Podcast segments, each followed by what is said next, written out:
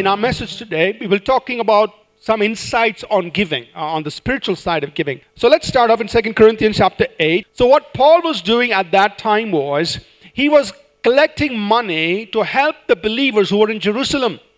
At that time, Judea, Jerusalem and the whole district of Judea went through famine. According, verse 3, according to their ability and beyond their ability, they were ready to help. So now, there are many ways that we can minister to God's people. We can minister to the word, we can minister through you know, so many different things. But one very important way that we can minister to the saints is through giving. First, our giving must be an expression of our own yieldedness to God. You've given yourself to God, so God, now, if you want me to give part of this money that I have, that's fine.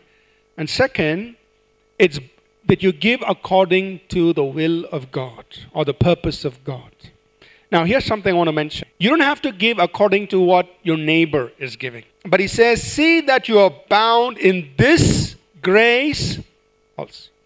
So, in every area, including our generosity, we should keep growing and abound. So, in as much as we are zealous of ministering through the gift and so on, let us also be zealous in ministering through the grace of giving, that is generosity. So, one major way that we uh, walk in this grace that is bestowed on us uh, to equip other churches through our publications. Uh, right from the beginning, we've been giving our publications out across the country for free. Now, so imagine every time you make an offering here, it's going out. Verse number eight.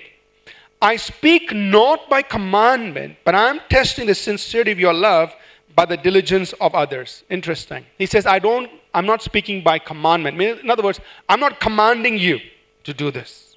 Don't go into debt in order to, because you give according to what you have, not according to what you don't have.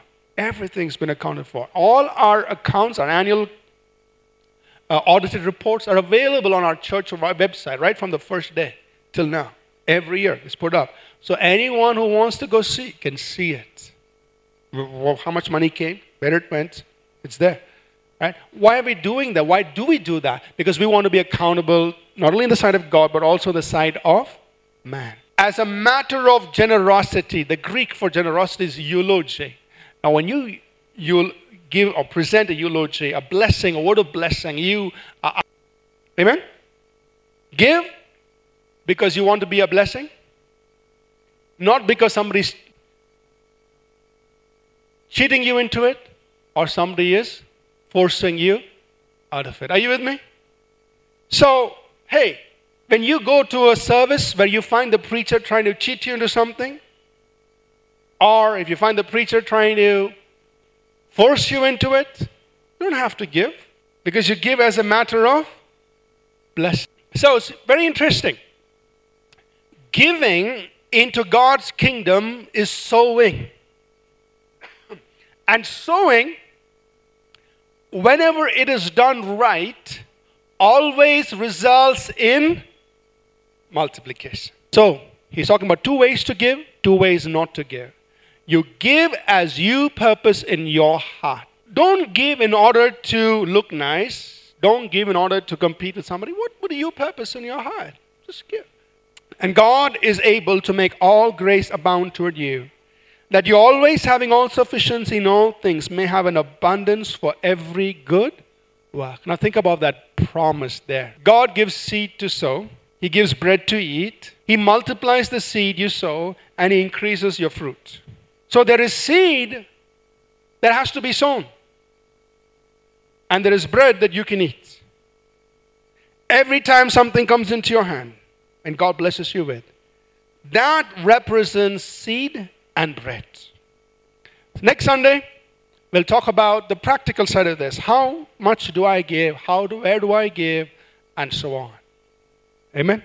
And I can testify that, I close with this, I can testify that about us as a church. You know, when we go around the country ministering, people think we are funded, we have lots of money coming from America. People always ask, Pastor, I have one question. How do you print and give these books for free? I said, I don't know. Money comes, it happens. But zero money from outside India.